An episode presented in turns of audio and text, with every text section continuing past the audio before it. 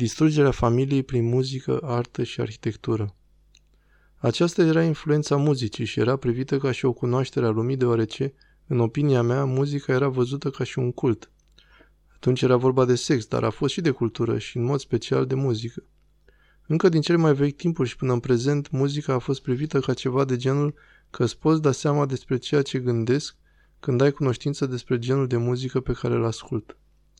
Deci aveam în jur de douăzeci de ani și locuiam în Arizona când am început să frecventez aceste formații, pe care nu aș dori să le menționez aici, și am început să fac anumite lucruri care sunt asociate cu consumul de halucinogene, magie, rock and roll, iar oamenii știu despre ceea ce vorbesc dacă au fost vreodată în asta. Apoi au fost și alte formații în care am activat, care erau în mod indubitabil anticreștine și ostile bisericii.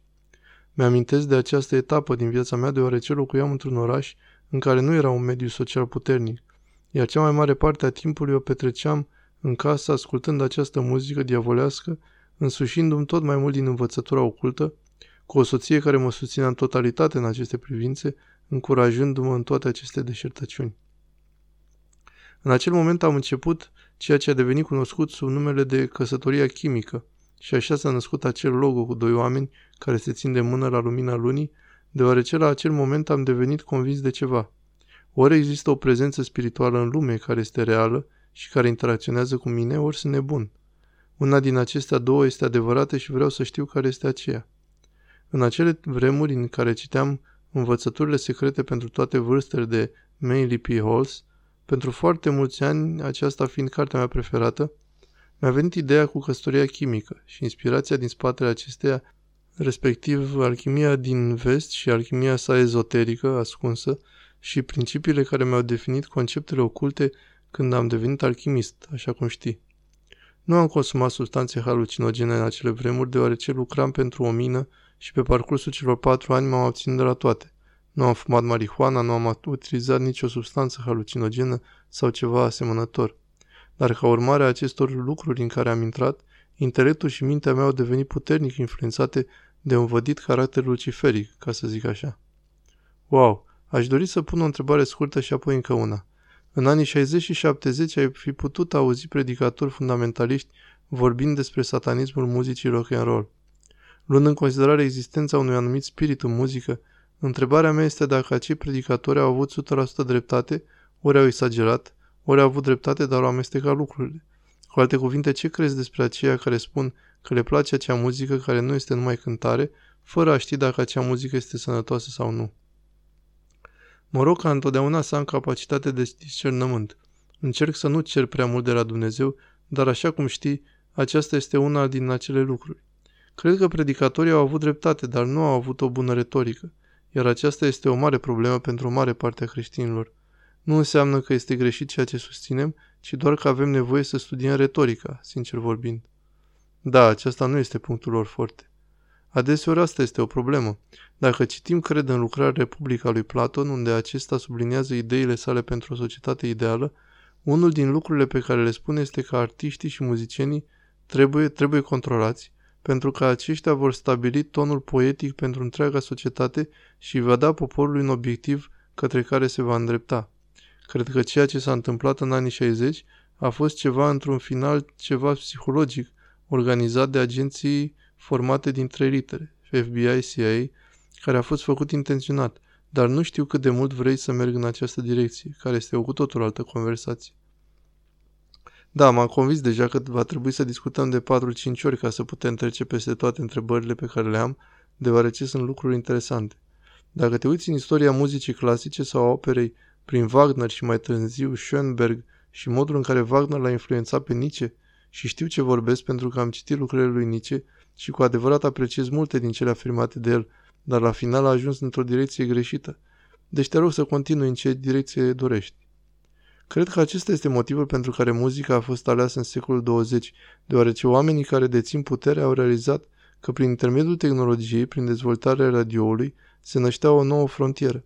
Acum pereții nu mai contau și nu mai era nevoie să mai pui o carte în mâna cuiva. În secolul douăzeci, muzica a devenit armă de luptă. Întreaga antropologie a devenit armă de luptă împotriva omului. Da, s-a utilizat muzica, arhitectura și arta care s-au activat în același timp. În arhitectură l-avem pe A. Gropius cu modelul Bauhaus și mai târziu pe Picasso cu a lui Demolare a ființei umane. Dar continuă, te rog. Deci la final mi-a fost destul de greu în aceea perioadă când încercam să renunț la acele influențe, realizând că sunt programat pentru succes, să zic așa. Mi-a fost greu să încetez să mai asculta acea muzică. Acum nu mai este așa de greu, odată ce am evoluat în ceea ce privește înțelegerea spirituală a fenomenului, având mai multă credință acum, dar la început mi s-a rupt inima. A fost cât pe ce să mă prăbușesc mental vreo câțiva ani, când am aflat că o mare parte din lucrurile cu care mă identificam au fost născocite ca să se întoarcă ca niște arme împotriva mea. Sper că înțelegi ce vreau să spun. Totul se rezumă la crearea de cultură. Dacă vei pune cap la cap toți acești de ce, de ce aceste forțe vor să facă unele ca acestea, vei găsi firul care leagă toate acestea, și anume distrugerea familiei. Nu contează din ce perspectivă privești, ce, că se dorește folosirea muzicii ca armă sau controlul populației prin metode de control artificiale. Pare să avem de-a face cu distrugerea celulei familiei. Aceasta este interesant deoarece cred că este o sută la sută corect, dar de asemenea cred că pentru unii este o pastilă prea mare de îngurgitat. Doresc să mă văd pe mine însumi ca fiind un om moderat, dar este foarte dificil pentru mine personal să zic că există acest fir comun care este abject de distrugerea familiei, dar este destul de clar atunci când citești jurnalul lui A. Gropius, arhitectul, care spune negru pe alb că orașul său ideal are o structură piramidală, toată numai sticlă, arătând ca un complex de apartamente. El este înaintemergătorul care a creat zgârie norii pe care noi acum îi privim ca acel model de apartamente aparținând guvernului. Există destule cercetări în domeniu care afirmă că mediul în care trăiești devine abuziv și foarte greu de a ieși din el. Cred și eu asta. Arhitectura, modul în care construiești, este foarte important deoarece este singura formă de artă în care trăiești și de care ești înconjurat. Muzica te înconjoară, dar nu trebuie să te așezi pe ea, să te sprijini, să stai la soare și toate celelalte. Ceea ce m-a atras la Biserica Ortodoxă a fost arta, acea dorință către frumusețe și ornament, o anumită preocupare, iar nu ceva neprelucrat. Da, așa este. Îmi aduc aminte foarte puternic ceva, ce s-a întâmplat, cred, în anul două mii optsprezece. Eram în Londra, efectuam un stagiu de pregătire cu un preot, iar în timpul liber mă plimbam pe străzi și am intrat și la Muzeul Național de Artă și mi-am zis: wow, ce minunat este! Clădirea este minunată, tablourile sunt frumoase. Iar după aceea am trecut podul peste Tamisa. Este fluviul Tamisa, nu-i așa? Deci după ce am trecut peste fluviu, pe partea dinspre sud am mers la Muzeul de Artă Modernă, Tate, care arată ca un pasaj subteran, totul numai ciment, foarte rece. Arta ce este expusă are caracter demobilizator, simți necurățenia și te simți ca și cum ceva te calcă pe nervi. Mi-aduc aminte de asta foarte puternic.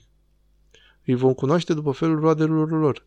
Cred că este atât de evident pentru toți aceia cărora Sfântul Duh le-a dat cât de puțin din darul discernământului să privească la starea muzicii, să analizeze starea artei, să se uite la așezarea arhitecturii și să compare acestea cu frumusețea și grandoarea trecutului și le va fi lor evident că trăim într-o spirală a degradării. Da,